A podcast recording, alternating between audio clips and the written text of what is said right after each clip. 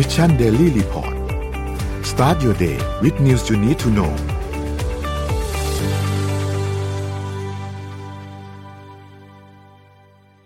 สวัสดีครับยินดีต้อนรับเข้าสู่ Mission Daily Report ประจำวันที่ 22 ธันวาคม 2565 นะครับ วันนี้คุณอยู่กับพวกเรา 3 คนตอน7โมงถึง8โมงเช้า สวัสดีพี่เป็ก สวัสดีพี่เอ็มครับ สวัสดีครับ สวัสดีค่ะ ครับ ยินดีต้อนรับพี่เป็กกลับสู่ ประเทศไทยนะครับพี่สู่ประเทศไทยเรียบร้อยนะครับไปไปไปไปหนาวมาที่นู่นแป๊บหนึ่งนะครับ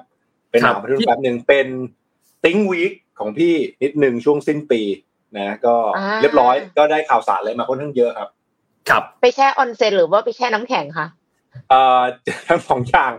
หนาวเหมือนกันนะ ที่นู่นตอนกลางคืนประมาณสี่องศาอย่างเงี้ยครับ อืมหนาวพอสมที่คไทวรยเอ้ยได้ข่าวที่บ้านเรามีช่วงหนาวหนาวๆนิดนึงนะใช่ไหมใช่ครับสัปดาห์ที่ผ่านมาใช่ค่ะ พี่พี่เป็กพลาดละค่ะ เออเนาะอุตส่าห์แบบโอ้โหจุดเอฟหค่ะนีไปนู่แต่นไม่ใช่เขตบ้านเอ็มนะอ๋อมันมันอยู่ที่ส่วนด้วยใช่ไหมบางที่ก็หนาวบางที่ก็ไม่หนาวใช่ไหมครับใช่แล้ว แล้วแต่เขตด้วยค่ะอืมแต่ก็ถือว่าหนาวเลยนะ แบบ19องศาอะไรอย่างเงี้ยที่ไทย ก็ถือว่าโอเคใช่ใช้ได้ใช้ได้เลยครับใช้ได้เอเลยอเสียดายอะเดี๋ยวเราไปอัปเดตตัวเลขต่างๆกันครับ ว่าเป็นยังไงบ้างเดี๋ยวพี่เป็กพาอัปเดตตัวเลขกันหน่อยครับ โอเคได้ครับ ก็เอ่อเซ็ตนะครับ ราคาดัชนีตลาดหลักทรัพย์เนี่ยปิดที่ 1,609 จุดนะครับบวกมา 5.5 จุด ตอนนี้ก็อยู่ที่ว่าในโซนที่ค่อนข้างอันตรายนะหลุดพันหกไปนิดนึงแล้วก็ดึงกลับมาได้นะครับ ราคาหุ้นในต่างประเทศนะครับก็มีการบวกขึ้นมานะครับมีการ rebound ขึ้นมาใช้คำว่า rebound แล้วกันนะครับเห็นดาวโจนส์ขึ้นมาประมาณ 300กว่าจุดนะ NASDAQ ประมาณ 82 จุดนะครับแล้วก็ FTSE ร้อยบวก 81 จุด แล้วก็หังเสงเนี่ยบวกมาประมาณ 65 จุด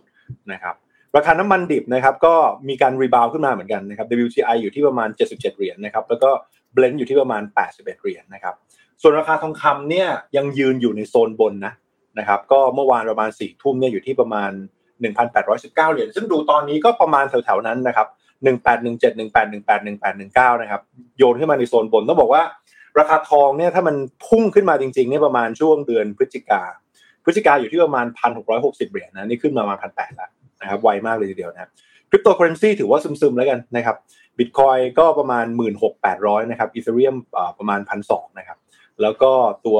Binance เนี่ยก็คือหลุด 1 เหรียญไปแล้วนะแกว่งแกว่งแกว่งแกว่งไปนะครับ แล้วก็มีข่าวอะไรประมาณพวกนี้นะครับนี่ก็เป็นรายงานตัวเลขเบื้องต้นนะครับ ต้องบอกว่าช่วงสิ้นปีแล้วเนี่ย มันก็จะแกว่งแกว่งซึมๆอยู่อย่างนี้นะครับเพราะคิดว่าฝั่งนักลงทุนเองก็ น่าจะเดินทางละใกล้ใกล้ใกล้วันหยุดแล้วนะครับ ยิ่งสัปดาห์หน้าเนี่ยมูลค่าการซื้อขายจะยิ่งน้อยลงนะครับครับอะอุตส่าห์ไปญี่ปุ่นมามีข่าวจากญี่ปุ่นมาฝากหนึ่งข่าวคิดว่าเมื่อวาน เมื่อวานได้มีการอ่านไปแล้วในเรื่องของตัวเอ่อนโยบายของธนาคารกลาง BOJ ญี่ปุ่นอ่า BOJ นะครับใช่ค่ะวันนี้มาเพิ่มให้เพราะว่าจริง ๆ แล้วมีส่วนสำคัญและมีผลกระทบกับเรามาก แต่เป็นยังไงเดี๋ยว เดี๋ยวจะเล่าให้ฟังนะครับ คือค่าเงินเยนตอนเนี้ย เราจะเห็นว่า มันกลับมาแข็งค่าที่สุดในรอบสี่เดือน จากที่เราเคยอ่านข่าวอ่านข่าวอ่านข่าวมาค่าเงินเยนอ่อนไหมครับแล้วบอกให้ไปเที่ยวไปเที่ยวไปเที่ยวอะไรอย่างเงี้ยประมาณนี้นะตอนนี้ค่าเงินเยนกลับมาแข็งค่ามากที่สุดในรอบสี่เดือนนะครับ โดยช่วงกลางเดือนตุลานะครับ ในช่วงกลางเดือนตุลานะ ตอนนั้นถ้ายังจำกันได้ประมาณสองเดือนเนี่ยมันอ่อนค่าที่สุดประมาณเกือบร้อยห้าสิบเยนต่อหนึ่งดอลลาร์ร้อยห้าสิบเยนต่อหนึ่งดอลลาร์นะครับ ตอนนี้นะ นาวนะ ประมาณร้อยสามสิบเยน ต่อหนึ่งดอลลาร์แปลว่าแค่สองเดือนนะครับ ค่าเงินเยนแข็งค่ามาแล้วสิบห้าเปอร์เซ็นแปลว่าคนสมมุติถ้าเกิดเราซื้อเงินเยนไว้ประมาณช่วงกลางเดือนตุลาเนาะถือมาสองเดือนตอนนี้กำไรสิบห้าเปอร์เซ็นเหมือนหุ้นนะเร็วมากนะครับครับคราวนี้จากนโยบายเมื่อวานอ่าเมื่อวาน เอ้ย ต้องต้องบอกว่าเมื่อวันซืนนะครับ มันเป็นข่าวที่ออกมาว่า BOJ มีการแทรกแซงตลาด ซึ่งหลาย ๆ คนจะได้ยินไปแล้วว่าเรื่องของตัว yield curve control นะครับ yield curve control เนี่ยแปลเป็นภาษาชาวบ้านนะคือการรับซื้อพันธบัตรไม่อั้นอ่าเพื่อที่ไม่จะกอั้ดนกะรับรับซื้อไม่อั้น เพื่อที่จะกดดอกเบี้ย ไว้ที่0.25%อันนี้คือเดิมนะครับ แล้วการที่ตลาดเกิดแกว่งมหาศาลเลยเนี่ย คือเขาเปลี่ยนจาก0.25เป็น0.5ก็คือปรับซีลิงขึ้น แทนที่จะกดไว้ที่0.25กดไว้ที่0.5แทนนะครับ ค่าเงินเยนก็เลยแข็งค่ามากที่สุดในรอบ4เดือน คราวนี้พอเราได้ยินข่าวแบบนี้ปุ๊บเราก็ต้องถามว่าเขาทำทำไมแต่ถ้าถ้าตอบสั้นๆ ในเชิงนโยบายการเงินเนี่ยเขาบอกว่าการที่เราปรับจาก 0.25 มาเป็น 0.5 เนี่ย คือให้ range มันกว้างมากขึ้นถูกไหมครับ พอมันมีความยืดหยุ่นมากขึ้นเนี่ยในการประกาศหรือว่าการแถลงของ BOJ เองเขาบอกว่ามันเป็นการเพิ่ม market functioning อารมณ์แบบถ้าเราตีความง่ายๆนะมันจะอารมณ์เหมือนว่า แทนที่จะ cap cap เอ่อเขาเรียกอะไรฮะ range range ในการซื้อขายไว้ที่ ลบลบจุดสองห้าถึงศูนย์จุดสองห้าเขาเปลี่ยน range ให้มันกว้างขึ้นเป็นลบศูนย์จุดห้าถึงบวกศูนย์จุดห้านะพอตลาดมันมี range ในการเหวี่ยงมากขึ้น สนามหรือว่าราคาในการซื้อขายมันมันใหญ่ขึ้น มันก็เลยทำให้ market functioning ดีขึ้น แล้วก็ทำให้ผู้ซื้อผู้ขายเข้ามาในตลาดมากขึ้น อันนี้คือสิ่งที่ BOJ บอกนะครับมันเป็นมันเป็นการเพิ่มฟังก์ชันหรือความยืดหยุ่นในตลาดของพันธบัตรอ่าแต่ว่า ต้องต้องต้องบอกอย่างนี้ว่า ถ้าเราอ่านทริคในการทำนโยบายการเงินของธนาคารทั่วโลกนะครับ การแทรกแซงเนี่ยมีอยู่แค่สองแบบแค่นั้นเองเราลองสังเกตดีๆจากข่าวนะ การแทรกแซงมีแค่สองแบบ แบบที่หนึ่งคือการคุมราคา แบบที่สองคือการคุมปริมาณ price control หรือว่า quantity control มีแค่นี้ ทั้งโลกนะ มีแค่นี้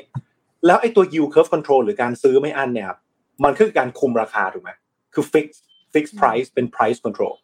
แต่วันนี้เขาไม่คุมที่ 0.25แล้วแต่ไปคุมที่ 0.5 แทนนะครับเพราะฉะนั้นตรงนี้จะเป็นจะเป็นทริคในการอ่านนโยบายของธนาคารกลาง ซึ่งปีหน้าก็อาจจะมีการแทรกแซงอะไรเพิ่มเติมอีกนะครับ เพราะว่าเราจะเห็นแล้วว่าตอนนี้นะ Big Four ของโลกเลยนะครับ Big Four ของโลกเลยนะ ตอนนี้คือไปทางฮอกกิชหรือว่าเป็นแนวโน้มในการที่ขึ้นดอกเบี้ยหมด ไม่ว่าจะเป็น ECB ไม่ว่าจะเป็น BOE ไม่ว่าจะเป็น Fed แล้วก็ล่าสุดนะคนที่สวนกระแสมาตลอดอย่าง BOJ เนี่ย เริ่มมีการฮอกกิชมากขึ้นนะครับ เพราะฉะนั้นก็เป็นภาพที่ค่อนข้างน่าสนใจ แล้วก็ทำให้ตลาดปั่นป่วนพออพอสมควรทีเดียวเมื่อวานนะครับ จริงๆ อยากให้ทีมงานขึ้นภาพชาร์ตเมื่อกี้อีกทีหนึ่งนะครับ เพราะมันมีข้อสงสัยอย่างหนึ่งในการทำนโยบายตรงนี้ว่า ญี่ปุ่น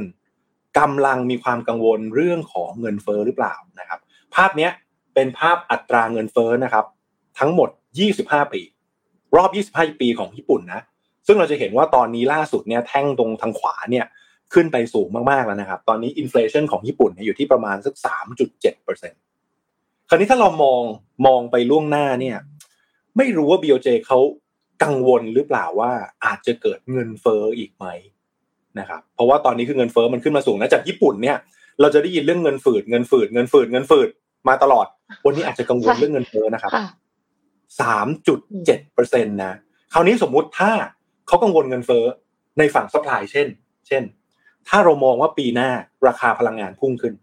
ญี่ปุ่นจะ hurt มากนะครับ ถ้าถ้าค่าเงินเยนอ่อนได้หรอไหมต้อง import พลังงานแล้วมันทำให้ญี่ปุ่นขาดดุลพอขาดดุลปุ๊บค่าเงินเยนอ่อนอีก อย่างเงี้ยมันเลยกลายเป็นว่าอาจจะมีการเขาเรียกอะไร fix fix ตรงเพดานตรงนี้ครับในค่าเงินเยนเนี่ยให้มันกลับมาแข็งค่าไว้ก่อนเพราะสมมติถ้าเกิด inflation ในฝั่ง supply ทีนึงถ้าค่าเงินเยนแข็งมันยังช่วยพอประคอง ฐานะการเงินของของประเทศได้นะครับ อันนี้ก็จะเป็นใช้คำว่าสมมุติฐานนะว่าญี่ปุ่นเนี่ยเขากลัว inflation หรือเปล่าหลังจากกังวลเรื่องเงินฝืดมาเป็นระยะเวลานานนะครับ คราวนี้มีอีกภาพหนึ่งมาฝาก เดี๋ยวฝากทีมงานขึ้นภาพที่เป็นกราฟสี่เส้นนะครับนะตรงนี้เนี่ยเป็นอีกภาพหนึ่งที่น่าสนใจ อันนี้ต้องให้เครดิตมาจาก Yardeni Research นะครับอันนี้ไปค้นมาให้ นี่คือภาพที่น่าสนใจ นี่คือขนาดของ balance sheet หรือขนาดของงบดุล ของแต่ละประเทศต่างๆ เมื่อเทียบกับ GDP นะครับ เราลองไล่ดูนะ P PBOC ก็คือของจีนใช่ไหมครับขนาดของงบดุลเมื่อเทียบกับ GDP เนี่ยประมาณ 31.8%เฟดที่เรียกได้ว่าโอ้โห เราได้ยินข่าวกันตลอดทั้งปีอัดฉีดอัดฉีดอัดฉีดเนี่ยปริมาณงบดุลนี่ประมาณ 34%ของ GDP มาดู ECB ECB เนี่ยขึ้นมาหน่อยประมาณ 65%ของ GDP แต่ไม่มีใครสามารถเทียบ Bank of Japan หรือ BOJ ได้เลยครับ ขนาดของ balance sheet หรืองบดุลเขาเมื่อเทียบกับ GDP นะ120%นี่คือสุดยอดธนาคารกลางที่มีการผ่อนคลายและอัดฉีดเยอะที่สุดในโลก และวันนี้ครับ ธนาคารที่มีการผ่อนคลายเยอะที่สุดในโลก อาจจะกลับลำ เปลี่ยนจากคำว่า ultra dovish หมายถึงว่านโยบายที่ทำมาผ่อนคลายตลอดจะเห็นว่าญี่ปุ่นเป็น last man standing นะในการทำนโยบายการเงินนะครับ แล้ววันนี้อาจจะมีการพลิกกลับมา มันเลยเป็นเป็นการส่งสัญญาณครับว่า มันหมดยุค easy money แล้วหรือเปล่านะครับ แต่ถามว่าควรทำไหมก็ควรทำนะเพราะว่าเขาฝืนตลาดมานานแล้วธนาคารกลางประเทศอื่นเนี่ยเขาก็มีการขึ้นดอกเบี้ยแล้วนะครับ เพราะฉะนั้นก็ญี่ปุ่นมีโทนมาตรงนี้ก็ โอเค ถือว่าเป็นสัญญาณใหญ่ที่น่าติดตามคราวนี้ถามเลยว่าสุดท้ายนะทิ้งทวน แล้วมันเกี่ยวกับอะไรยังไงอุตสาห์ฟังข่าวเรื่องของ yield curve control เรื่องการปรับ range 0.25 เป็น 0.5 แน่นอนมันเกี่ยวกับเรื่องค่างเงินเยนนะครับ ตอนนี้แข็งค่าที่สุดในรอบ 4 เดือน เดือนที่แล้วถ้ายังจำกันได้เดือนที่แล้วเลยนะ ประมาณตุลาพฤศจิกายนนะอ่อนสุดเนี่ย 25 บาทต่อ 100 เยนถูกไหมฮะก็คือ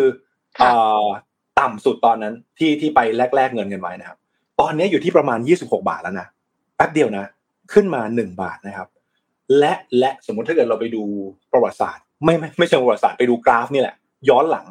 ในปี 2018 ถึงปี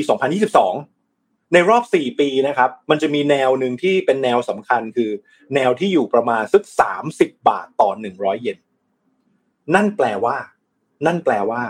ถ้าสมมุติฐานคือเงินเยนมีโอกาสกลับมาแข็งค่าขึ้นจริงจากนี้ ไปที่จุดเดิม ที่มันเป็นค่าเฉลี่ยเมื่อประมาณ 4 ปีที่แล้ว มันจะทำให้ค่าเงินเยนแข็งค่าขึ้นอีกประมาณ 20%จากนี้ครับแปลว่าจริง ๆ แล้วถ้าเรามองมองเหมือนหุ้นนะการถือเงินเยนไว้เฉยๆนะครับ อาจจะมีกำไรจากตัว currency ก็ได้จากนโยบายตรงนี้นะครับเพราะเราจะเห็นว่าการทำนโยบายตรงนี้เขาเนี่ยมันเหมือนเป็นการ cap เพดานของค่าเงินเยนแล้วว่า จากนี้เป็นต้นไปเงินเยนอาจจะไม่ได้อ่อนค่าเหมือนเดิมที่เป็นตลอดมาทั้งปีนั่นหมายถึงว่าวันนี้อาจจะเป็นการ reverse คนที่ถือค่าเงินเยนอาจจะเริ่มกลับมาได้เปรียบแล้วนะครับ เพราะฉะนั้นถ้าคุยภาษาชาวบ้านอาจจะบอกว่า ถ้าจะไปเที่ยวญี่ปุ่น ในจังหวะที่ราคาถูกช่วงนี้ให้ไปก็รีบไปนะครับ เพราะว่าอาจจะมีโอกาสที่ค่าเงินเยนกลับมาแข็งค่าได้ แต่จะเป็นยังไงนั้นปีหน้านะครับน่าติดตามครดะเขาหมดวาระแล้วเหมือนกันนะ เพราะฉะนั้นอาจจะเป็นจังหวะพอดีพอดีที่ Bank of Japan จะมีการ reverse policy นะครับ อันนี้ก็จะเป็นข่าวเข้มๆจน เกี่ยวกับตัวเรานะเกี่ยวกับการแลกค่าเงินเยนนะครับ เอามาฝากญี่ปุ่นน้องเอ็มนนท์ครับ นี่พี่เป๊กพูดถึงเรื่องเรื่องเงินที่ญี่ปุ่นแล้วเนี่ยจริงๆนนมีข่าวอีกอันหนึ่งที่ที่อาจจะเสริมข้อมูลเล็กๆน้อยๆสั้นๆเนี่ยนะครับ แต่ว่าเป็นฝั่งของทางด้านการเมืองแต่เป็นที่ญี่ปุ่นนะครับ คือเขาเพิ่งมีการทำโพมาเอง เพราะว่าวันที่ 16 ธันวาคมที่ผ่านมาเนี่ยนายกก็คือฟูมิโอคิชิดะเนี่ยนะครับเขามีการพูดถึงตัว เอกสาร 3 ฉบับที่รัฐบาลเนี่ยเพิ่งมีการอนุมัติไป ซึ่งเอกสาร 3 ฉบับนี้หลักๆเนี่ยมันจะเกี่ยวข้องกับเรื่องของแผนยุทธศาสตร์ทางทหาร เป็นพวกงบประมาณด้านกลาโหมต่างๆ มูลค่าเนี่ยถ้าคิดเป็นเงินดอลลาร์อยู่ก็ประมาณ 3 2 0 0 0 0 ล้านดอลลาร์สหรัฐนะครับ ซึ่งจะเป็นงบประมาณที่เกิดขึ้นภายใน 5 ปีนะครับ ซึ่งต้องบอกว่าเงินก้อนนี้ที่เอาไปลงกับฝั่งกลาโหมเนี่ยเป็นเงินก้อนที่ใหญ่มาก และสูงที่สุดตั้งแต่สงครามโลกครั้งที่สอง นะครับเขาก็บอกว่าจริงๆแล้วสาเหตุที่จะต้องทำอันนี้มันเพราะว่าตอนนี้ญี่ปุ่นน่ะกำลังเจอปัญหาเกี่ยวกับเรื่องของเป็น trigger point เป็นจุดเปลี่ยนอันหนึ่งของความมั่นคง เพราะว่ามันมีปัญหาเรื่องสงครามรัสเซียยูเครนมีความขัดแย้งกันในภูมิภาครวมถึงมีภัยคุกคามจากจีนนะครับ เพราะฉะนั้นมีอ๋อแล้วก็มีเกาหลีเหนือด้วยนะครับ ญี่ปุ่นเองก็เลยมียุทธศาสตร์อันนี้ออกมาเป็นฉบับใหม่ เพื่อที่จะเปิดทางให้ญี่ปุ่นเนี่ย มีความสามารถมีขีดความสามารถในการที่สามารถที่จะอะตอบโต้ได้ป้องกันตัวเองได้ ถ้าหากว่ามีเหตุการณ์อะไรเกิดขึ้นนะครับ ซึ่งรัฐบาลเนี่ยเขาวางแผนไว้อย่างนี้ครับเขาบอกว่าเขาจะโอนเงินจากภาษีส่วนหนึ่งของงบประมาณที่กำหนดไว้เนี่ยนะครับ เพื่อใช้ที่ที่กำหนดไว้ว่าเพื่อใช้ในการฟื้นฟูหลังเหตุการณ์แผ่นดินไหวสึนามิในปี 54 เนี่ยมาเพิ่มโยกมาครับมาเพิ่มงบประมาณกลาโหมนะครับ แล้วก็ปรับขึ้นภาษียาสูบ ปรับขึ้นภาษีนิติบุคคลนะครับ โดยจะเริ่มต้นกันเนี่ยตั้งแต่ปีหกเจ็ดนะครับซึ่งสำนักข่าวเกียวโดเนี่ยนะครับเขาก็เลยไปทำโพครับ ว่า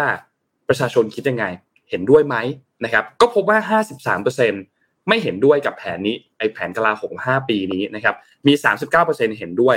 และ 87%เนี่ยมองว่า นายกรัฐมนตรีคิชิดะเนี่ยนะครับไม่สามารถที่จะอธิบายได้ว่าไอ้แผนขึ้นภาษีนิติบุคคล การขึ้นภาษียาสูบต่างๆ เพื่อเอามาอุดหนุนงบประมาณกลาโหมเนี่ยมันมันมันทำไปเพื่ออะไรทำงานยังไง ไม่สามารถอธิบายได้นะครับแล้วก็ 61%ก็กังวลว่าการเพิ่มความสามารถด้านกลาโหมเนี่ยจะยิ่งสร้างความตึงเครียดให้กับประเทศเพื่อนบ้านด้วยนะครับ แล้วก็ที่สำคัญที่สุดคือคะแนนความนิยมของเอ่อนายกฟูมิโอคิชิดะเนี่ยนะครับ ตอนนี้33.1%เปอร์เซ็นเดือนล่าสุดนะครับ ซึ่งก็เท่ากับเดือนที่แล้ว และยังเป็นระดับที่ต่ำที่สุดตั้งแต่เขาเข้ารับตำแหน่งด้วยนะครับ เพราะฉะนั้นอันนี้เป็นฉายภาพอีกด้านหนึ่งให้เห็นนะครับว่าญี่ปุ่นตอนนี้เองเนี่ยก็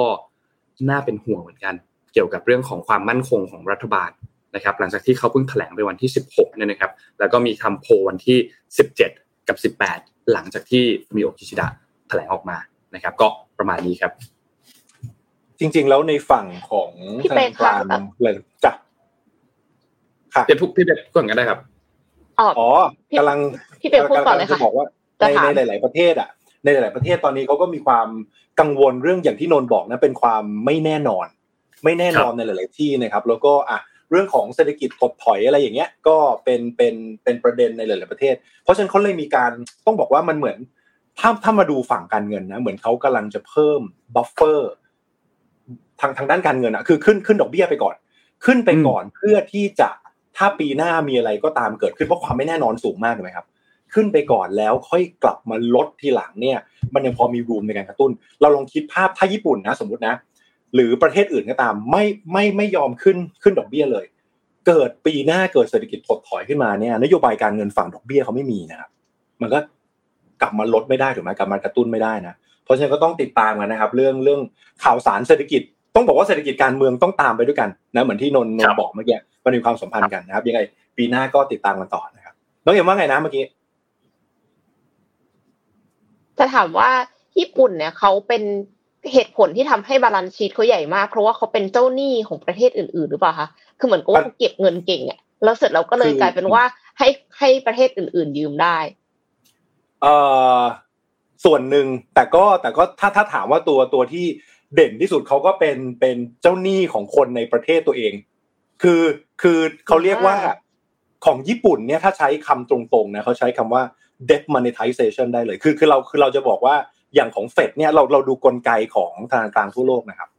คือธนาคารกลางทั่วโลกเนี่ยไม่สามารถยิงเงินเข้าเข้าระบบได้โดยตรงใช่ไหมไม่สามารถพิมพ์เงินแล้วก็แจกโป้งได้เลยเขาทำได้เต็มที่คือทำกลไกอะไรบางอย่างมา เข้าไปซื้อพันธบัตรที่รัฐบาลออกมา รัฐบาลคือคนค่ะกู้ ธนาคารกลางคือให้ให้กู้ เพราะฉะนั้นสมมุติถ้าเกิดว่าธนาคารกลางเอ่อตัวรัฐบาลอยากจะกู้ แล้วตัว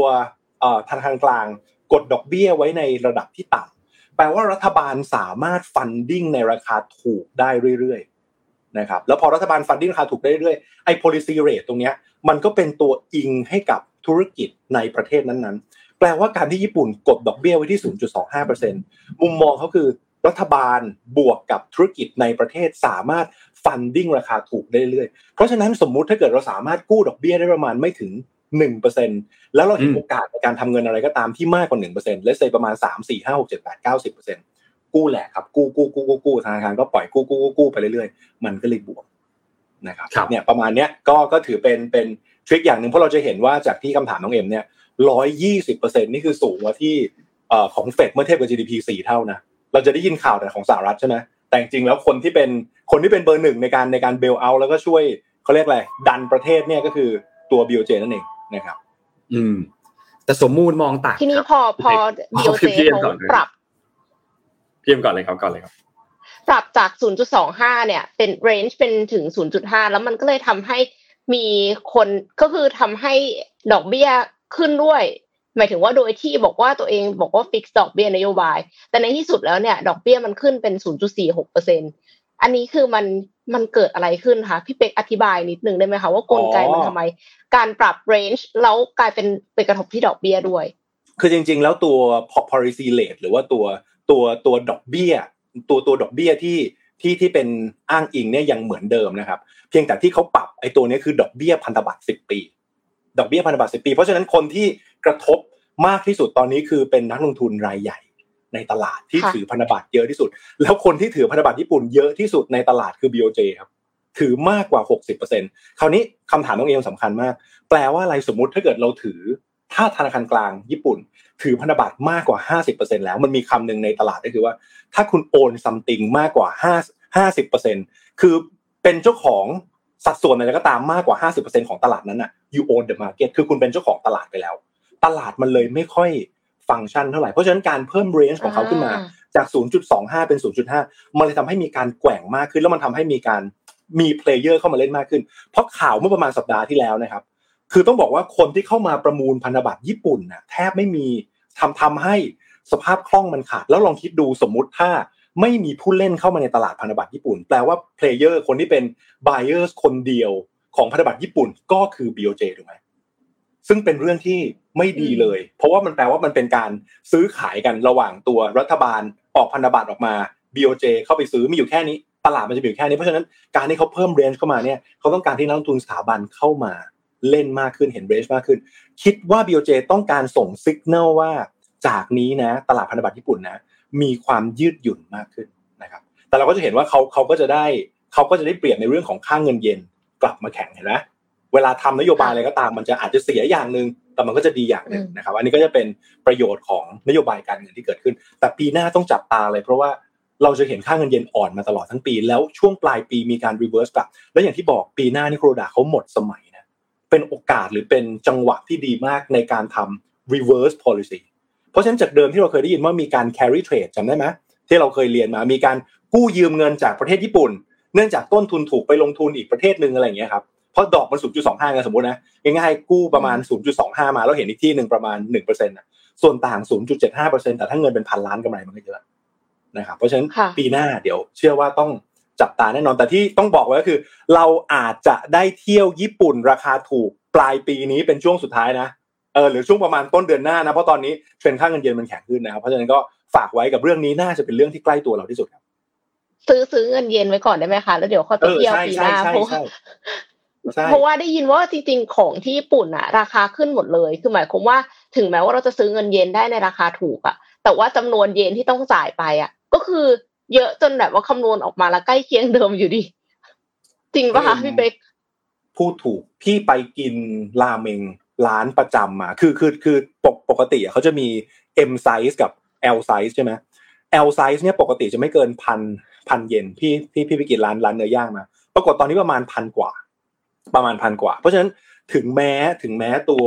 ค่าเงินเราจะแข็งขึ้นแต่เมื่อไปเทียบกับราคาที่นู่นแล้วเนี่ย มันก็จ่ายไม่ได้ต่าง แต่พี่จะบอกงี้ ทุกวันนี้นะเอาแบบตรงๆนะเราไปกินข้าวที่ห้างเนี่ยพอๆกับกินกินที่ญี่ปุ่นเลย จริง ๆ หรือเราเรียกรถไปนู่นมานี่เนี่ยพอๆกันแล้วครับ เพราะฉะนั้นเราไม่ต้องกลัวเรื่องของการที่ของแพงที่ญี่ปุ่นอีกต่อไป แต่คนที่ hurt ที่สุด point น้องเอ็มดีคนที่ hurt ที่สุดคือคนญี่ปุ่น เพราะค่าแรงไม่ขึ้น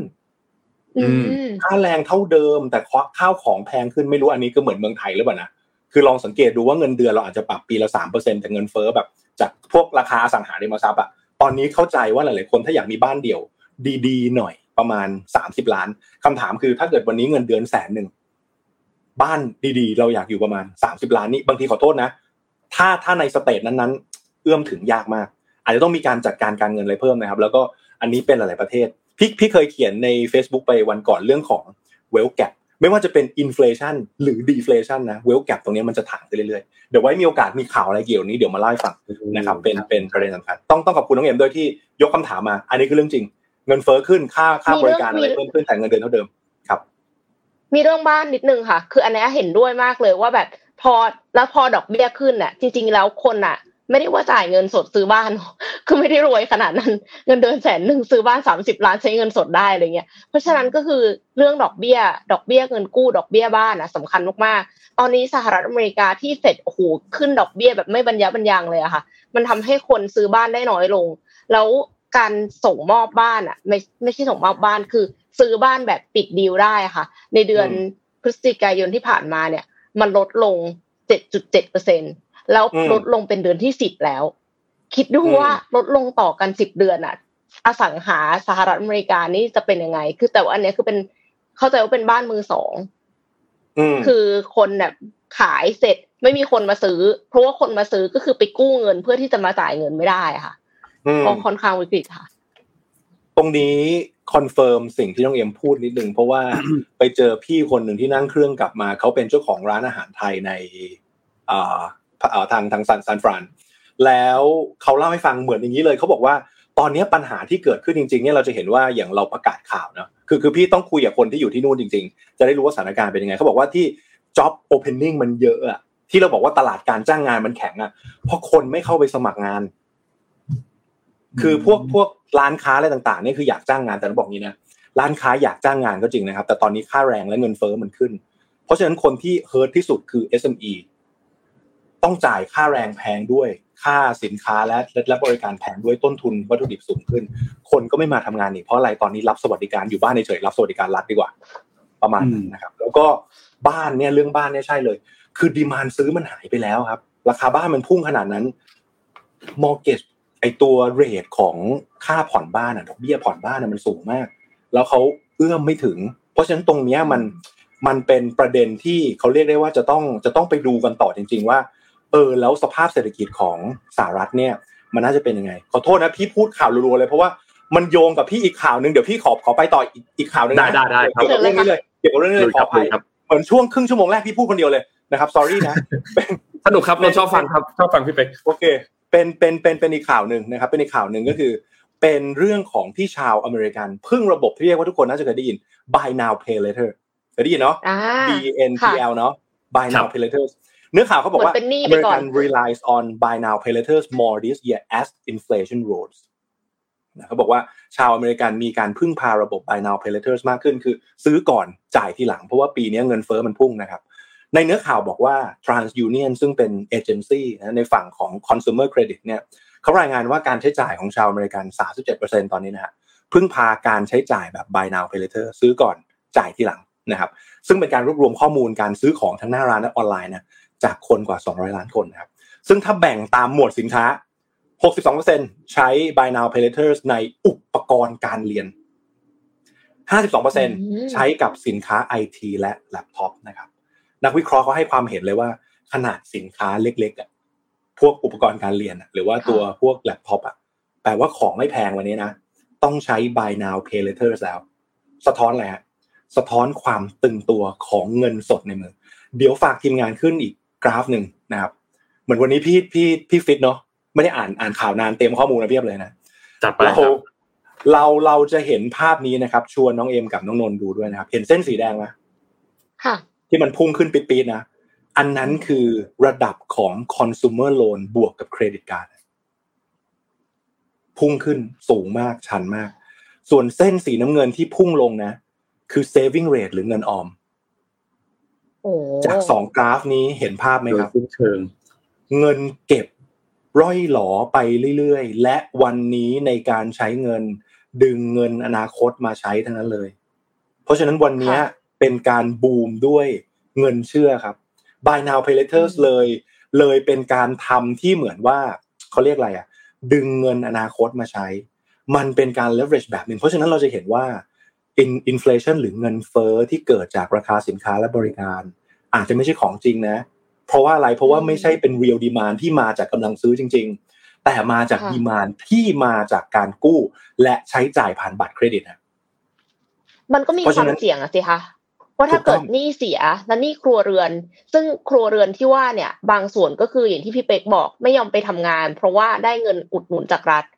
แล้วจ่ายเงินไปในแบบที่ในอนาคต เขาจะมีรายได้มาชำระคืนได้หรือเปล่า เพราะว่ามันต้อง pay later เนี่ย นี่ไงนี่ไงน้องเอ็มชี้พอยที่ดีมากนี่แหละครับ มันเป็นอันตรายที่เกิดจริงๆ เพราะเราเอาเงินในอนาคตมาใช้ถูกไหมแล้วลองคิดดูในภาคของธุรกิจนะ เวลาเขาขายของได้เป็นเป็น buy now pay later เนี่ยเขาไม่ได้บันทึกเป็นเงินสดถูกไหมครับอย่างน้อยตัวบริษัทอะแต่เขาจะบันทึกมาเป็นพวกลูกหนี้การค้าถูกไหมลูกหนี้การค้าคือยังไม่สามารถเก็บเงินได้อ่าก็คือคือคือหมายถึงว่า คือตอนเนี้ยเป็นการดึงดีมานในอนาคตมาใช้ เพราะฉะนั้นตัวภาพของดีมานที่เกิดขึ้น อาจจะเป็นภาพลางๆก็ได้ แต่พอเรามาคุยเรื่องของ buy now pay later ทำไมมันเวิร์กนะ อยากอยากอยากชวนชวนวิเคราะห์นิดหนึ่ง การการตลาดส่วนหนึ่งเนี่ยทำนึกนึกไปถึงนะครับ ผู้เขียนคนหนึ่งชื่อDan Ariely น่าจะเป็นเอ่อเป็นเขาเป็นคนเขียนหนังสือชื่อเอ่อ predictably irrational อะไม่แน่ใจภาษาไทยชื่อพฤติกรรมพยากรณ์อะไรหรือเปล่า แล้วก็จะมีหนังสือแปลไทยอีกเล่มหนึ่งนะครับว่าคุณมีเหตุผลอยู่กี่ดอลลาร์อะชื่อ Dollars and Sense อ่าอ่าคือคือคือในเล่มหนังสือเรื่องเนี้ยคือคนนี้เขาจะเก่งเรื่องของการตลาดนะครับ แล้วเขาจะบอกว่า หลักการทำการตลาดอย่างหนึ่งเราต้องคิดถึงคำว่า pain of paying pain of paying คือ ความเจ็บปวดของคนจ่ายเงิน ถ้ามันมีความชัดเจนสูงมากตอนที่เราจ่าย ซึ่งเป็นเรื่องที่ที่นักขายต้องเข้าใจ เช่นสมมุติเราขายของแล้วต้องจ่ายสดแล้วเรา แล้วคนซื้อต้องไปกดเงินสดมา เช่นประมาณสามหมื่นห้าหมื่นแล้วจ่ายสดอะมันจะเกิดความเจ็บปวดในการซื้อแล้วมันจะลดทอนการตัดสินใจในการซื้อไป ราะฉะนั้นเราเลยเห็นว่าระบบการขายที่เวิร์กมากก็จะเป็นในภาพของพวก subscription จ่ายรายเดือนทีละเล็ก ๆ หรือใช้บัตรเครดิต เพราะเราเห็นไม่ชัดตอนเราจ่าย เราก็เลยกล้าจ่ายไปเรื่อยแล้วนี่คือสาเหตุว่าทำไมตัว buy now pay later มันถึง work เพราะว่าจริง ๆ แล้วเราจ่ายเต็มแหละแต่เราเหมือนเราไปยืมเงินในอนาคตตัวเอง ซึ่งจะหาได้หรือเปล่าไม่รู้มาจ่ายในปัจจุบัน แต่สุดท้ายแล้วการตลาดแบบนี้ก็จะ work นะปัจจุบัน ก็จะกลับมาสิ่งที่น้องเอ็มพูดคือเฮ้ย คุณไปดึง demand ในอนาคตมามาจ่ายนะ แล้วถ้าลูกค้าเนี่ยไม่สามารถชำระได้เนี่ยตัวลูกหนี้การค้าที่ตัวบริษัทเขาบันทึกไป มันก็จะเกิด default ขึ้นมานะครับเพราะฉะนั้นลากยาวมาเลยนะตั้งแต่ต้นนะก็จะเห็นว่าเออภาพของ buy now pay later เนี่ยอาจจะดีในระยะสั้น แต่ระยะยาวยังมีเครื่องหมายคำถามอยู่ครับนะประมาณนี้ครับ คือคือเอ็มแอบคิดว่า buy now pay later อะค่ะ จริง ๆ แล้วแต่ก่อนอะมันก็จะเป็นบัตรเครดิตเนาะ มันก็คือ buy now pay later อยู่แล้วล่ะ แต่ว่าปัจจุบันเนี้ยเขาขยายในประเทศไทยก็เหมือนกันนะคะ มี buy now pay later ในแบบที่คนที่ไม่มีบัตรเครดิต ก็สามารถที่จะ buy now pay later ได้เหมือนกัน และอันเนี้ยเป็นสิ่งที่เอ็มกลัว แม้กระทั่งเป๋าตังก็มีแล้วนะ แล้วเราก็รู้สึกว่าการทำแบบเนี้ยกระตุ้นการใช้จ่ายในแบบที่ไม่จำเป็นหรือเปล่า เพราะว่าพอจ่ายทีหลังได้อะก็ซื้อไปก่อน อยากได้ใช่ไหมซื้อเลย แต่ว่าในที่สุดแล้วสินทรัพย์นั้นจะก่อให้เกิดรายได้หรือเปล่า ไม่รู้ แล้วถ้าสินทรัพย์นั้นไม่ก่อให้เกิดรายได้ และกลายเป็นว่าเกิดรายจ่ายเพิ่มเติม หรือว่าเราสิไปเสียเวลากับมัน แล้วเราก็เลยไม่ได้พัฒนาตัวเองแล้วไปหารายได้อะค่ะ ในอนาคตก็จะไม่มีเงินมา pay later แล้วแล้วในที่สุดอะคือตัวเองอะ ก็เสียเครดิตเนาะเพราะว่าเราก็ไปยืมยืมคนอื่น ยืมสถาบันการเงินใด ๆมา และในภาคธุรกิจเองอะ ก็อาจจะต้องเขียนแบบ write write off debt เป็นหนี้ศูนย์พอเป็นหนี้ศูนย์เสร็จกระทบกันเป็นวงกว้างค่ะ คือแน่นอนว่าถ้าสมมติว่าเป็นคอน sumer ที่ซื้อของแค่ไม่กี่สิบบาท คงไม่เป็นไร แต่ถ้าซื้อของใหญ่ ๆ มีปัญหาแน่ ถ้าซื้ออสังหาริมทรัพย์ คือคืออันนั้น อันนั้นคงไม่ buy now pay later แต่ว่าแบบนึกสภาพว่าถ้าซื้อของใหญ่มากๆอะเออ ก็น่าเป็นห่วงค่ะ คือคือต้องบอกว่าตัวตัวดั้งเดิมนะครับ buy now pay later มันเอามาอุดตลาดสำหรับคนที่ทำบัตรเครดิตไม่ได้ถูกไหมคนทำบัตรเครดิตได้คือต้องมีแบบฐานเงินมีอะไรนู่นนี่เนาะแล้วเขาก็จะกระจายไปสำหรับคนคนที่เอ่อไม่มีโอกาสทำบัตรเครดิต ไม่มีหลักประกัน หรือว่าเงินไม่ถึงก็แบบให้สามารถผ่อนชำระได้ แต่แน่นอนทุกอย่างเป็นเป็นดาบสองคมหมดต่อให้มันอำนวยความสะดวกให้กับคนที่ทำบัตรเครดิตไม่ได้ แต่สุดท้ายจริงๆครับอยู่ที่พฤติกรรม อยู่ที่พฤติกรรมการการใช้เงินว่าเป็นยังไง คือถ้าเรามองในฝั่งการเงินเนาะต้องบอกว่า มันอาจจะไม่สำคัญว่าคุณกู้หนี้เท่าไหร่ แต่ส่วนที่สำคัญที่สุดคือคุณกู้หนี้ไปทำอะไร บริษัทที่ listed ในตลาดหลักทรัพย์ ทุกบริษัท โตบนหนี้ถูกไหมครับ เพราะฉะนั้นมันมันมันมันไม่ matters เลยว่าไซส์หนี้คุณจะเป็นเท่าไหร่คุณจะเป็นหมื่นล้าน คุณจะเป็นแสนล้านก็ได้ แต่ประเด็นก็คือตั้งแต่ระดับประเทศ ระดับงบงบประมาณระดับประเทศ ระดับของบริษัทระดับของ personal finance เนี่ย พฤติกรรมการเงินส่วนบุคคลเนี่ยไม่สำคัญว่าคุณกู้หนักแค่ไหน แต่คุณกู้ไปทำอะไร แล้วสิ่งที่คุณกู้ไปทำอะมันสามารถจะจ่ายดอกเบี้ยได้หรือเปล่า ลองเข้าไปดูตึกในเมืองเราสิ developer ต่างๆ โตด้วยเงินกู้หมดเลยครับ ไม่มีใครที่เอาเงินเงินตัวเองมาลงไปกู้แบงก์มาลง แต่ถ้าเกิดเขากู้แบงก์ funding ได้สี่เปอร์เซ็นต์แล้วตัวโครงการโปรเจกต์เขาทำได้เจ็ดเปอร์เซ็นต์แต่เขาโตบนเงินห้าพันล้านหรือหมื่นล้านเขาก็ไปเรื่อยๆเขาก็เป็นหนี้เรื่อยๆเป็นหนี้ไปเรื่อยนี่คือนี่คือระบบที่ run ด้วยตัวเครดิตและดอกเบี้ย เป็นเรื่องระดับประเทศจนถึงระดับ personal นะครับเพราะฉะนั้นเรื่องนี้อยู่ที่พฤติกรรมในการใช้จ่ายจริงๆนะครับครับ ประมาณนี้ครับน้องนนท์เอ็มครับ ครับค่ะเดี๋ยวพี่เอ็มพาไปต่อไปนะครับต่อข่าวหนึ่งก่อนละกัน แล้วเดี๋ยวแล้วเดี๋ยวนนต่อนะคะ ก็ได้ครับอ่าเป็นเรื่องลูกพี่มาเรื่องเบาๆกันบ้าง ไม่แน่ใจว่าเบาหรือเปล่านะคะ เป็นเรื่องของ Twitter ค่ะ คือก่อนหน้าเนี้ยพี่เป็กเพิ่งพูดถึงเรื่องหนี้เนาะ อีลอนมัสเองเนี่ยรวยมหาศาลเลยนะคะ แต่เขาก็กู้หนี้มาค่ะ เพื่อที่จะมาซื้อ Twitter แล้วล่าสุดไม่ล่าสุดเท่าไหร่ละผ่านมาหลายวันแล้วนะคะอีลอนมัสเนี่ยเขาก็มองหานักลงทุนรายใหม่ เสนอขายหุ้น Twitter ในราคาเท่าทุน เท่าทุนไม่ใช่ราคาพานะคะ ราคาที่อีลอนซื้อมาเนี่ยแหละค่ะ เมื่อตั้งแต่วันที่ 16 ธันวาที่ผ่านมาเนี่ยนะคะ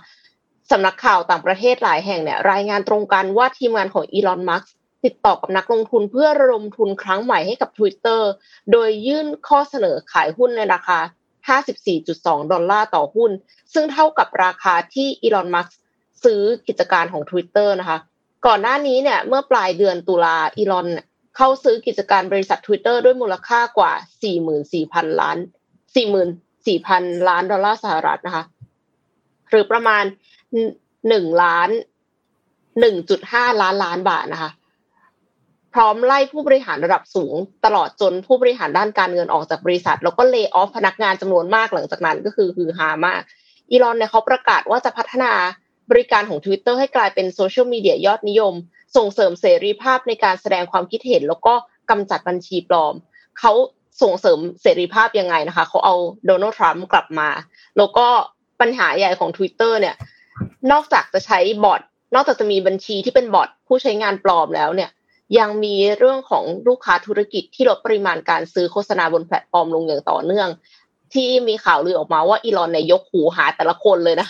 ยกหูไปว่าเขาแล้วเขาก็เลยยอมซื้อแต่ว่า keep ที่ minimum อะไรเงี้ยแต่ทีนี้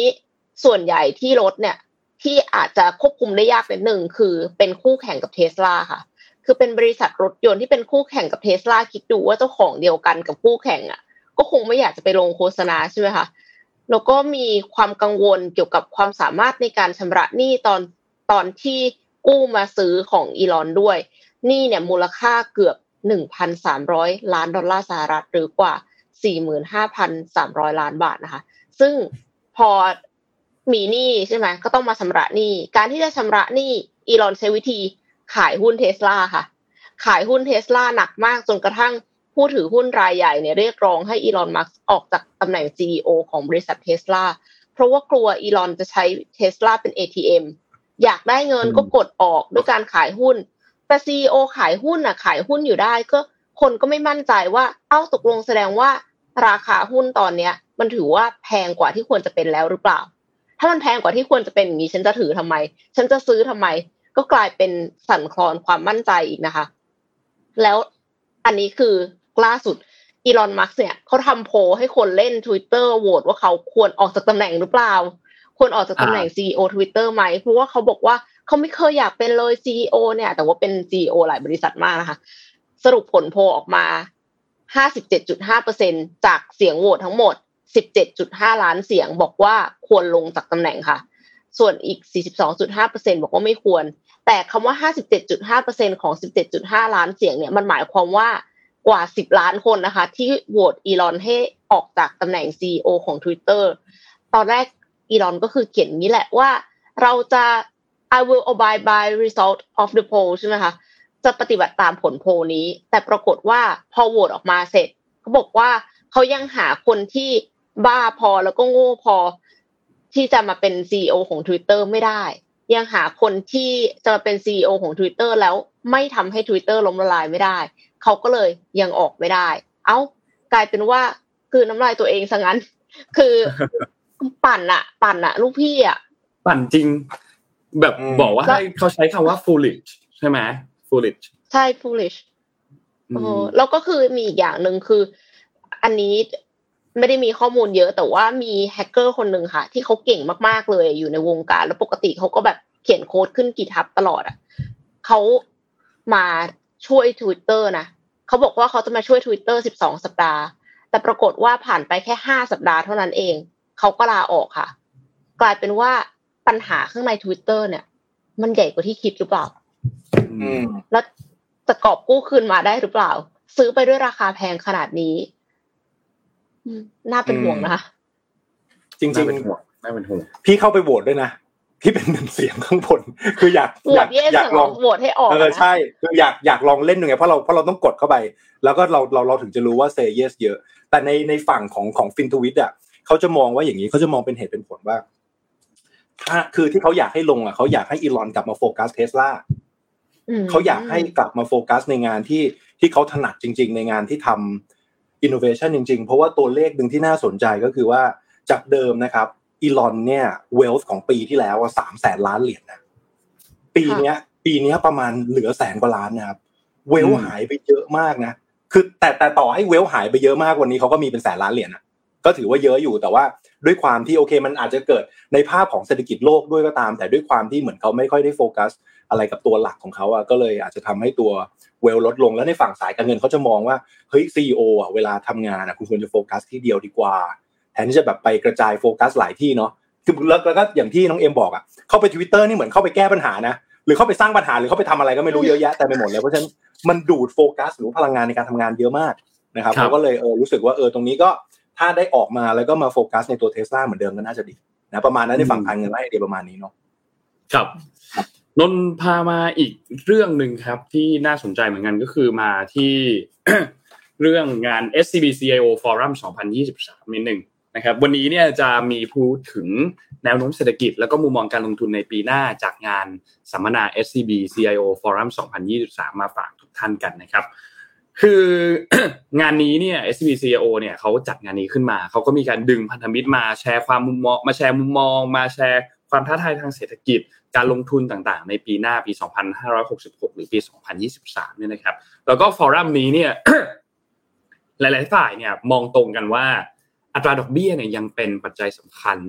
ต่อทิศทางการลงทุน แล้วก็เป็นปีที่ควรที่จะเน้นการลงทุนในตราสารหนี้คุณภาพดีในระดับที่เป็นแบบ investment grade นะครับเน้นกระแสเงินสดรับมากกว่าการคาดหวังกำไรจากส่วนต่างของราคาหุ้น แล้วก็ต้องจับตาตลาดหุ้นจีนให้ดีในช่วงครึ่งหลังของปีหน้านะครับ เพราะว่า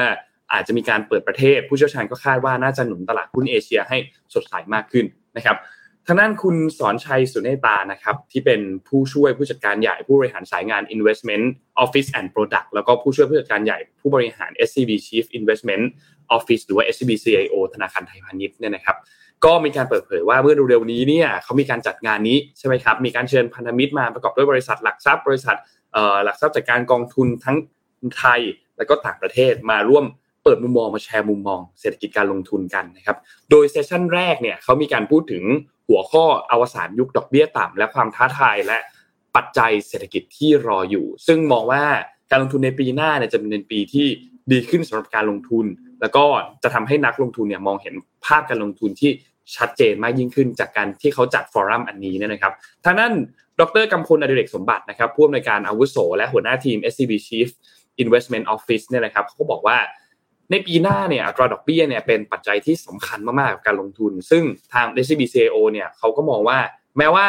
ดอกเบี้ยในหลาย ๆ ประเทศเนี่ยจะมีแนวโน้มที่จะขึ้นช้าลงในปีหน้า แต่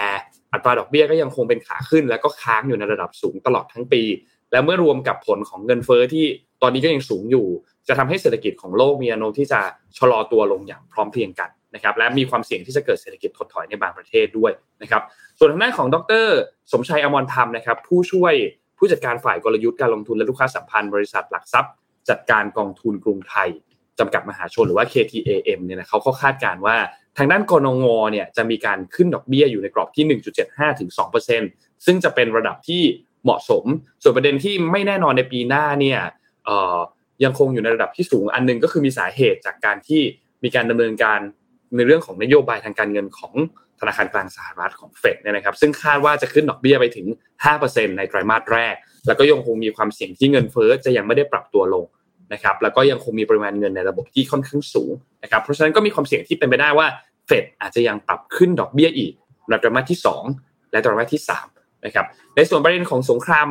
รัสเซียกับยูเครนที่กระทบเกี่ยวกับเรื่องของราคาน้ำมันเนี่ยนะครับทางดรสมชัยเองก็มองว่าก็น่าจะยังมีอยู่ในประเด็นนี้นะครับแล้วก็อาจจะมีความขัดแย้งของประเทศอื่น ๆด้วย แต่คิดว่าไม่น่าจะนำไปสู่สงครามนะครับแต่ทั้งนี้ทั้งนั้นคือสิ่งที่ต้องจับตามองในปีหน้าอีกอันหนึ่งคือเรื่องของการเลือกตั้ง เพราะว่าอาจจะเป็นที่มาของความไม่แน่นอนนะครับส่วนเรื่องเศรษฐกิจถดถอยก็มีความเป็นไปได้ที่อาจจะเกิด หรืออาจจะเป็นแค่เศรษฐกิจชะลอตัวนะครับส่วนในปี 66 เนี่ยเขามองว่า การลงทุนในตราสารหนี้เนี่ยน่าสนใจโดยเฉพาะอย่างยิ่งในช่วงครึ่งปีหลังนะครับ และก็ควรที่จะเเริ่มดูในช่วงที่ตลาดต่างประเทศเริ่มมีการปรับลดดอกเบี้ยนะครับ ก็หาตราสารหนี้ที่คุณภาพดีอยู่ใน investment grade หลีกเลี่ยงตราสารหนี้ที่เป็นแบบ high yield bond หรือมีเป็นตราสารหนี้ที่มีความเสี่ยงค่อนข้างสูงเนี่ยนะครับ ถ้าหากว่าเพราะว่าถ้าหากเกิดเศรษฐกิจถดถอยที่มันรุนแรงกว่าที่เขาคาดไว้เนี่ย กลุ่มนี้จะเป็นกลุ่มที่มีปัญหาก่อนนะครับ แล้วก็ให้หลีกเลี่ยง ประเทศในประเทศที่เป็น frontier market ที่มีหนี้สูงนะครับ ส่วนทางด้านของดรปิยศักดิ์มานัสสันนะครับผู้อำนวยการอาวุโสฝ่ายวิจัยการลงทุนสายงานวิจัยบริษัท หลักทรัพย์ Innovest X จำกัดนะครับเขาก็บอกว่ากรงงเนี่ยน่าจะปรับขึ้นดอกเบี้ยแบบค่อยๆเป็นค่อยๆไปตามที่ส่งสัญญาณไว้ โดยคาดว่าปลายปีหน้าคือปี 66เนี่ยนะครับเงินเฟ้อน่าจะอยู่ในระดับประมาณ 2%ส่วนดอกเบี้ยก็น่าจะอยู่ในระดับเดียวกันคือประมาณ 2%เช่นเดียวกันนะครับ ส่วนเรื่องที่ สินเรื่องของสินทรัพย์ที่น่าสนใจที่สุดของปีหน้าเนี่ยนะครับ ก็มุมมองคล้ายกันครับ คือมองไปที่ตราสารหนี้ก็น่าสนใจที่สุดนะครับอย่างไรก็ตามครับนักลงทุนยังต้องจับตากรณีของความสามารถในการชำระหนี้ของบริษัทสหรัฐด้วยนะครับ เพราะว่าปัจจุบันนี้เนี่ยบริษัทสหรัฐมีการกู้ยืมเงินมาค่อนข้างมากหนี้ของภาคเอกชนเนี่ยมีขนาดประมาณ 80%ของเศรษฐกิจ และที่สำคัญคือบริษัทหนึ่งในสามที่กู้เงินเนี่ยเป็นหุ้นกู้ที่มีอันดับความน่าเชื่อถือต่ำกว่า investment grade นะครับเพราะฉะนั้นการที่เขามีการปรับดอกเบี้ยขึ้นมา 3.75ถึง4%เนี่ยก็ทำให้ต้นทุนการการเงินของบริษัทเนี่ยเพิ่มสูงขึ้น อาจจะทำให้บางธุรกิจเจอปัญหา มีการ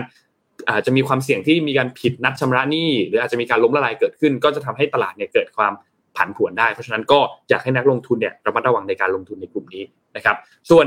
สำหรับการลงทุนในหุ้นตลาดที่น่าสนใจหลังจากนี้เนี่ยจะเป็นที่จีน นะครับมีมูลค่าหุ้นที่ค่อนข้างน่าสนใจ เพราะว่าการเติบโตทางเศรษฐกิจในปี 66 เนี่ยค่อนข้างดี โดยเฉพาะยิ่งพอยิ่งเปิดเมืองมา ก็ยิ่งน่าจะดีขึ้นไปอีกนะครับก็เรียกได้ว่าจีนเป็นแสงสว่างปลายอุโมงค์ของปี 66 นะครับแล้วก็อีกท่านหนึ่งครับท่านสุดท้ายแล้วก็คือทางด้านของดรจิติพลพฤกษาเมธานันนะครับผู้โดยการอาวุโสฝ่ายกลยุทธ์และพัฒนาผลิตภัณฑ์การลงทุนบริษัทหลักทรัพย์ จัดการกองทุน UOB ประเทศไทยนะครับหรือว่า UOBAM นะครับก็บอกว่าอย่างที่บอกครับกรงอาจจะขึ้นดอกเบี้ย ช้ากว่าที่ตลาดคาดไว้ เพราะว่าปัจจัยที่เจอในปี 66 เนี่ยจะต่างจากปีนี้คืออย่างนี้ครับเฟดเนี่ยขึ้นดอกเบี้ยไปแล้ว มีโอกาสที่จะหยุดขึ้น เงินบาทก็อาจจะมีโอกาสที่จะกลับมาแข็งค่ามากขึ้นนะครับก็จะทำให้แบงก์ชาติหรือว่าธนาคารแห่งประเทศไทยเนี่ยต้องทบทวนนโยบายทางการเงิน นอกจากนี้การเติบโตทางเศรษฐกิจเองก็ยังมีความไม่แน่นอนที่ค่อนข้างสูง เงินเฟ้อก็ ปรับตัวลงมาแล้ว แต่อาจทำให้กรงอาจจะไม่จำเป็นที่จะต้องใช้ดอกเบี้ยแรงๆนะครับ แต่ที่น่าจับตามองเนี่ยคือปีหน้าเนี่ยนะครับปี 66เนี่ยทางด้านของดรจิติพลเนี่ยบอกว่าเหมือนเป็นหนังภาคที่ 3 ภาคแรกเนี่ยคือปี 64 ที่เงินเฟ้อมันค่อยๆ ปรับขึ้นมา ธนาคารกลางก็ยังพิจารณาอยู่ว่าเอ๊จะเอายังไงกับมันดี แล้วสุดท้ายเงินเฟ้อก็สูงขึ้นมาจนนโยบายเนี่ยไล่ตามไม่ทันส่วนภาคที่2เนี่ยคือปี 65 คือปีนี้ ปีนี้เนี่ยเป็นปีที่เจอเรื่องเงินเฟ้อปริมาณเงินในระบบก็สูงขึ้นมาอีกเป็นของแถมมาเฟดขึ้นดอกเบี้ยมาช่วงต้นปี 0.5%ตอนนี้เป็น 4.5%แล้วนะครับส่วนภาคที่ 3 ที่จะถึงนี้เนี่ยคือการที่เริ่มต้นปีด้วยต้นทุนที่สูงผิดปกติ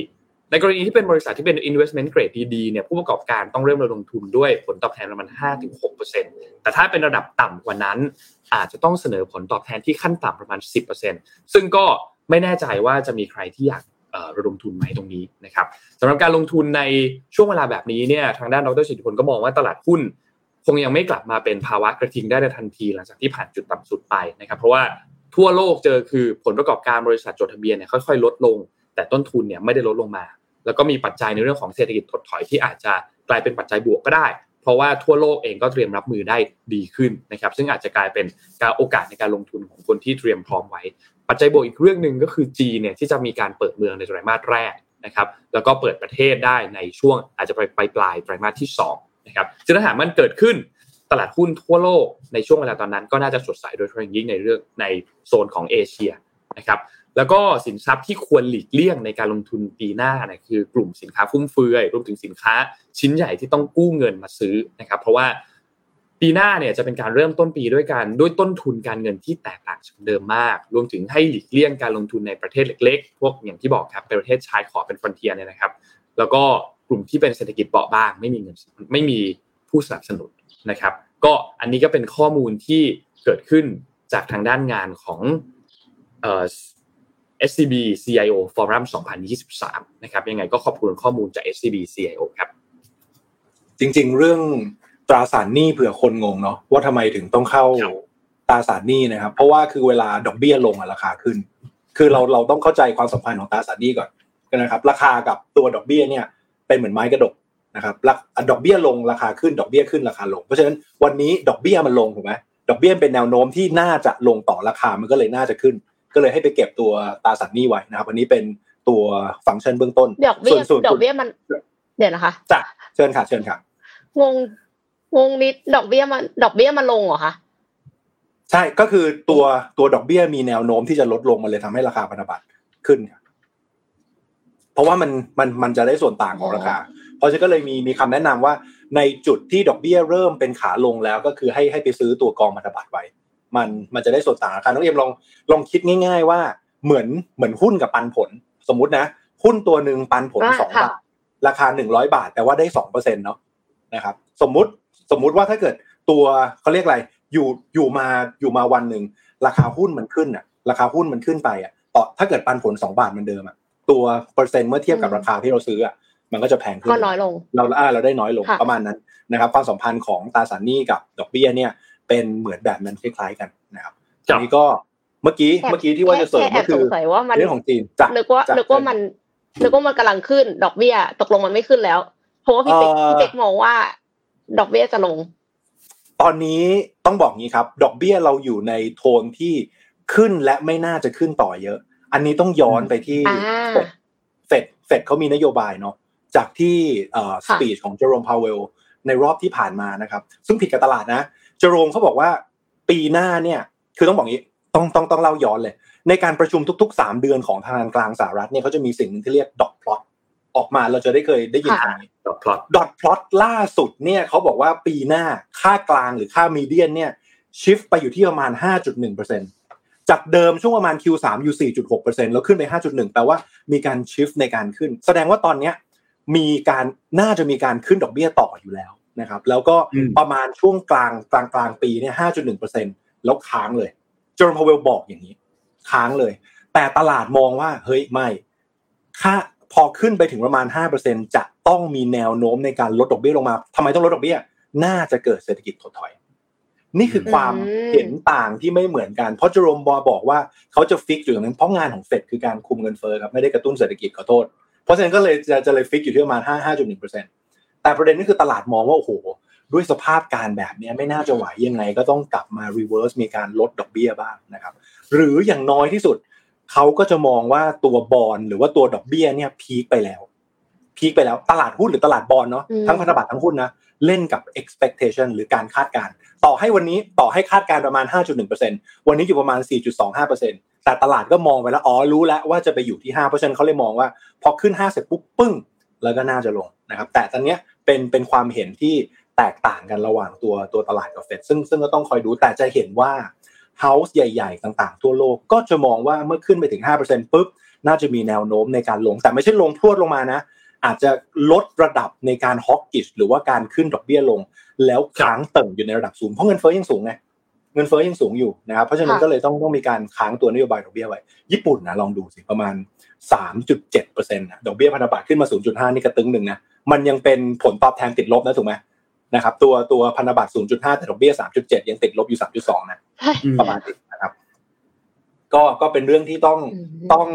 ติดตามกันต่อนะครับ แต่จากครับจากคำคำแนะนำเมื่อกี้ก็น่าจะเป็นเรื่องของที่เฮาส์ใหญ่ๆเขามองมองกัน ก็ใช่น่าจะเป็นชิฟไปในฝั่งของเรื่องเศรษฐกิจถดถอยแล้วหรือหรือแม้แต่เมื่อกี้เห็นคอมเมนต์นิดนึงจากในเรื่องของจีนเนี่ยนะครับเขาก็คงมองว่าอาจจะ bottom out ไปแล้ว คือเหมือนมัน price in ราคาความเลวร้ายไปแล้ว แล้วจากนี้ก็น่าจะมีการเปิดเมืองแล้วดีมานมันมันน่าจะกลับเข้ามา อันนี้คือแชร์เป็นไอเดียคลร่าวงๆนะดครับอยเวลาได้ที่แล้ว ถูกถูกถูกคือคือคือคือสมมติถ้าเกิดเราเราจะดูราคาระดับ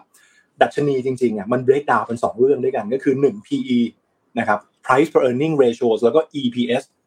earning per share PE ค่ะคูณกับ EPS อาจจะได้ระดับราคาขึ้นมา ในช่วงที่ผ่านมาเนี่ยของจีนเนี่ยเวลาเราเวลาเกิดความไม่แน่นอนของกำไรหรือทิศทางเศรษฐกิจหรือทิศทางธุรกิจ เขาจะมีสิ่งที่เรียกว่าการ de-rating ตัว PE คือลดตัว PE ลง พอลดตัว PE ลงต่อให้ EPS เท่าเดิมอะราคาหุ้นลงถูกไหมครับ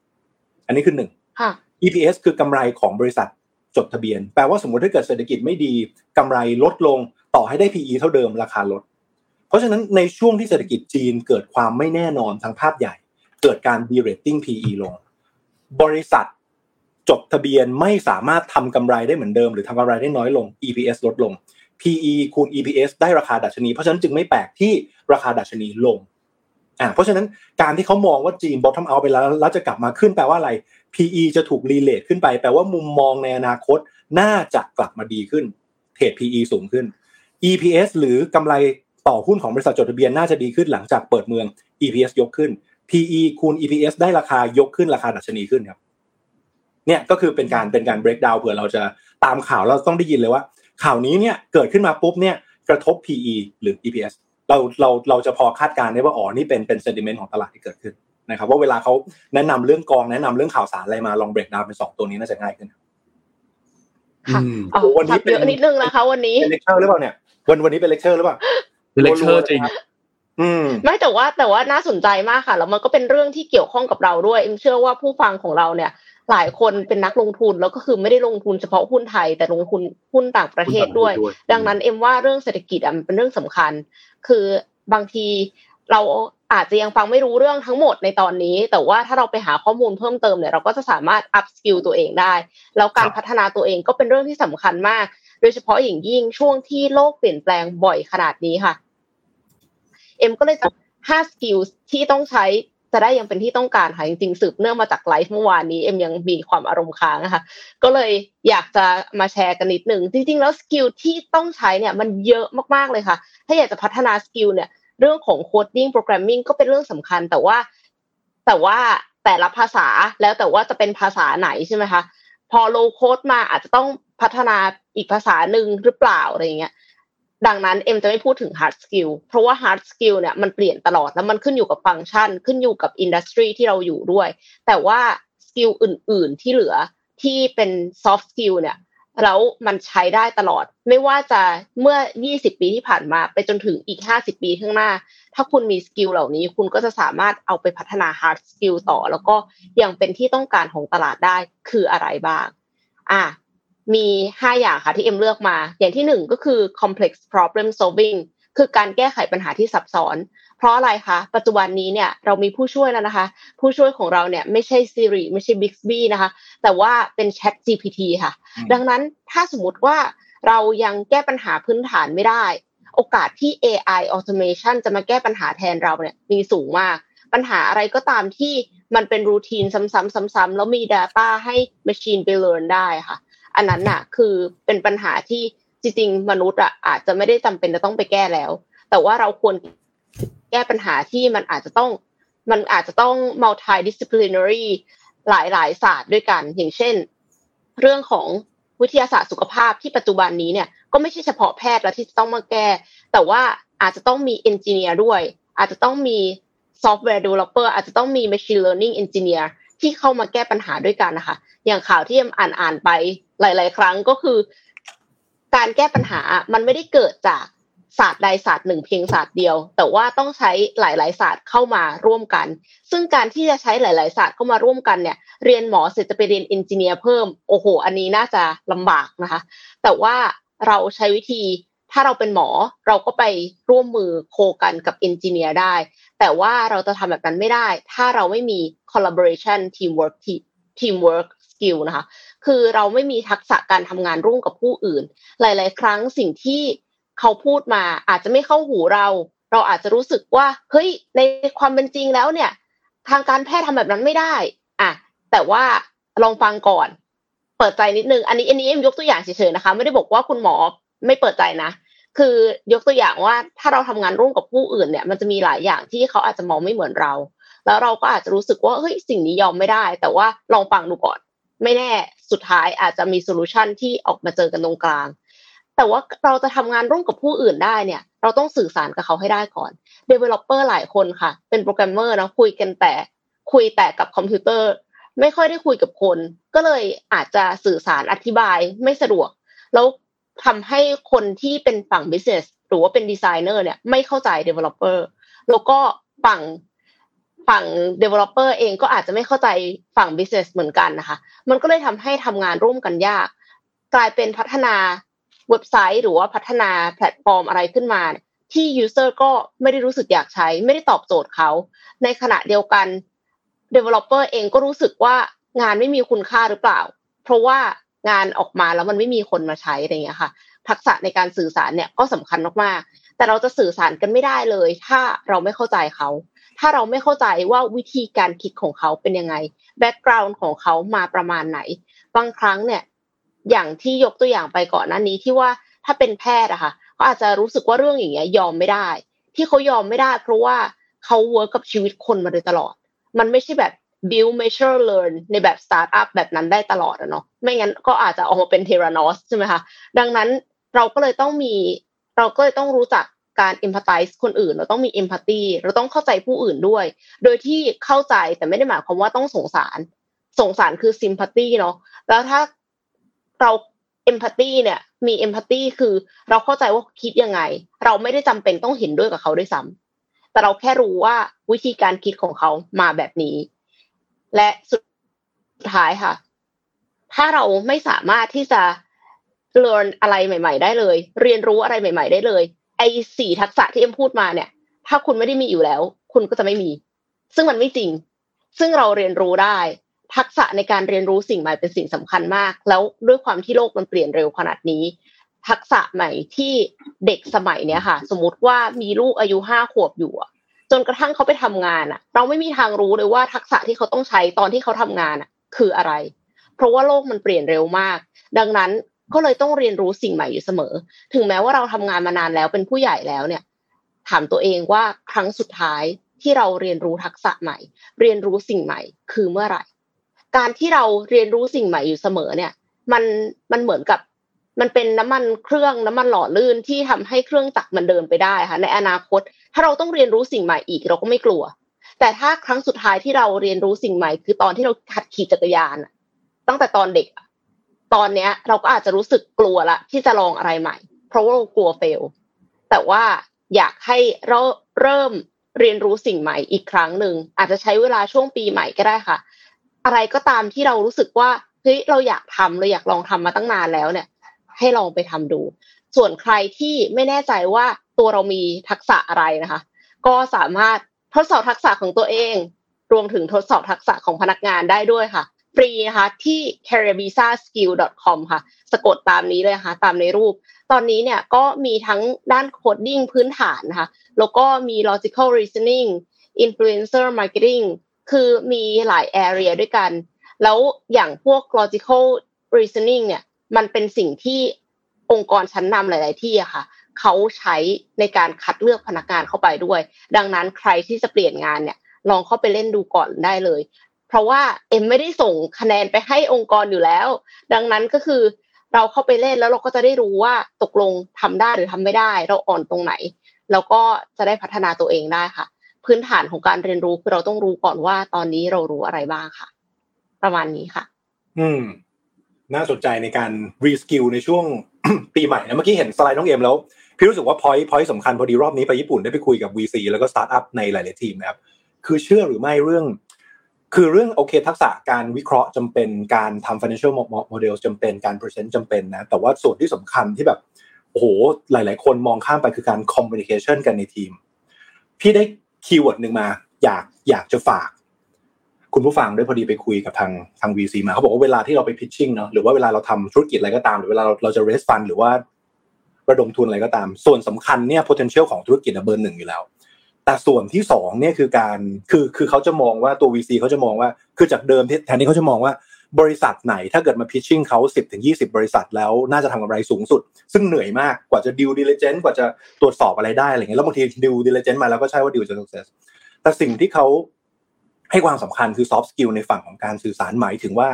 พอเขาฟังคนนี้พูดแล้วอะครับ เขาฟังซีอคนนี้พูดเขาฟังพนักงานคนนี้พูดเขาฟัง team lead คนนี้พูดแล้วอะคนที่เป็น VC อะเขาอยากจะช่วยหรือเปล่าเขาเห็นไฟในตัวคนนี้หรือเปล่าเขาเห็นว่าคนนี้มีความกระตือรือร้นหรือเปล่า ต่อให้ potential ในบริษัทวันนี้ยังไม่สูง แต่ถ้าคนคนนี้ทำน่าจะได้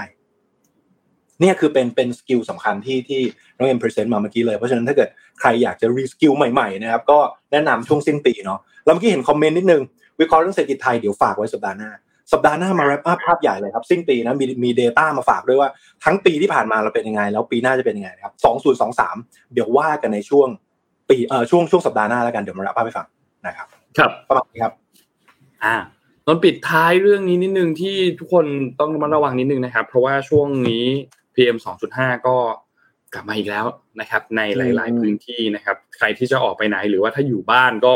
อย่าลืมเครื่องกรองอากาศเนาะก็มีข่าวเกี่ยวกับเรื่องของ มะเร็งปอดค่อนข้างเยอะนะครับ ช่วงนี้ทั้งทั้งเรื่องของควันบุหรี่ด้วย แล้วก็เรื่องของ PM 2.5 ด้วยเนี่ยนะครับ น่าจะมีปัจจัยที่โยงมาพอสมควร แล้วก็อย่างตัวเลขเมื่อวานนี้เนี่ยหลาย ๆ พื้นที่เองก็มีค่าวัดค่าฝุ่น PM 2.5 มาเกินมาตรฐานเช้านี้ช่วงเช้าเนี่ยแถวบ้านนนก็นี่นะครับ ให้ดูสีก็เป็นสีส้มเหมือนกันนะครับ ค่า PM 2.5 ก็ร้อยกว่าเหมือนกันนะครับแล้วก็ภาคเหนือนะ อย่างเชียงใหม่เนี่ยก็ค่อนข้างหนักนะครับ กรุงเทพเนี่ยหลายๆพื้นที่130นะครับ130 140นะครับ ก็ไม่ไม่เคยหายครับ ไม่เคยหายไปจริงๆครับ PM 2.5ในช่วงในช่วงนี้เนี่ยนะครับ แล้วก็เตือนว่าเอ่อทางกทมเมื่อวันเมื่อวันนี้เนี่ยมีการออกประกาศเตือนเหมือนกันนะครับ ว่าวันที่ 24 ธันวาคมเนี่ยจะเป็นวันที่ต้องเฝ้าระวังทั่วทั้งพื้นที่ เพราะว่าสภาพเพดานการลอยตัวอากาศที่มันค่อนข้างต่ำ แล้วก็สภาวะอากาศเองก็ค่อนข้างนิ่ง ไม่มีลมเนี่ยนะครับ ก็มีความเสี่ยงที่จะเกิดฝุ่นค่อนข้างเยอะนะครับเอาจริงๆแล้วไม่ไม่ใช่แค่วันที่ 24 อาจจะเป็นตั้งแต่ช่วงเย็นวันที่ 23 แล้วนะครับ ก็ระมัดระวังกันนิดนึงนะครับสำหรับใครที่อาจจะเป็นแบบเซนซิทีฟอะคือแพ้อากาศแพ้ฝุ่นง่ายอะไรเงี้ยก็อาจจะลำบากนิดนึงนะครับ ก็ระมัดระวังกันด้วยนะครับจริงๆมีข่าวอีกเพียบเลย แต่เดี๋ยวพรุ่งนี้มาต่อกันนะครับ มาอัปเดตกันต่อว่าว่า ว่ามีเรื่องอะไรอีกบ้างนะครับ คิดว่าวันนี้น่าจะครบถ้วนนะครับ สาระแน่น ๆ กับพี่เป็กพี่เอ็มไปนะฮะวันนี้ขอบคุณทางด้าน SCB นะครับผู้สนับสนุนแสนใจดีของเรานะครับ ขอบคุณ SCB มากๆนะครับ แล้วก็ขอบคุณท่านผู้ฟังทุกท่านด้วยนะครับ ที่ติดตามจากทุกช่องทางเลยนะครับ Facebook YouTube Clubhouse นะครับขอบคุณทุกคนมากๆนะครับ ก็ติดต่อโฆษณาได้นะครับ เบอร์ที่ขึ้นมาบนหน้าจอเมื่อกี้นี้เลยนะครับ ก็ ติดต่อได้นะครับ ยังไงขอบคุณทุกท่านมากๆครับแล้วพบกันใหม่ครั้งหนึ่งในวันพรุ่งนี้วันศุกร์ครับ สวัสดีครับ สวัสดีครับ สวัสดีค่ะ Mission Daily Report start your day with news you need to know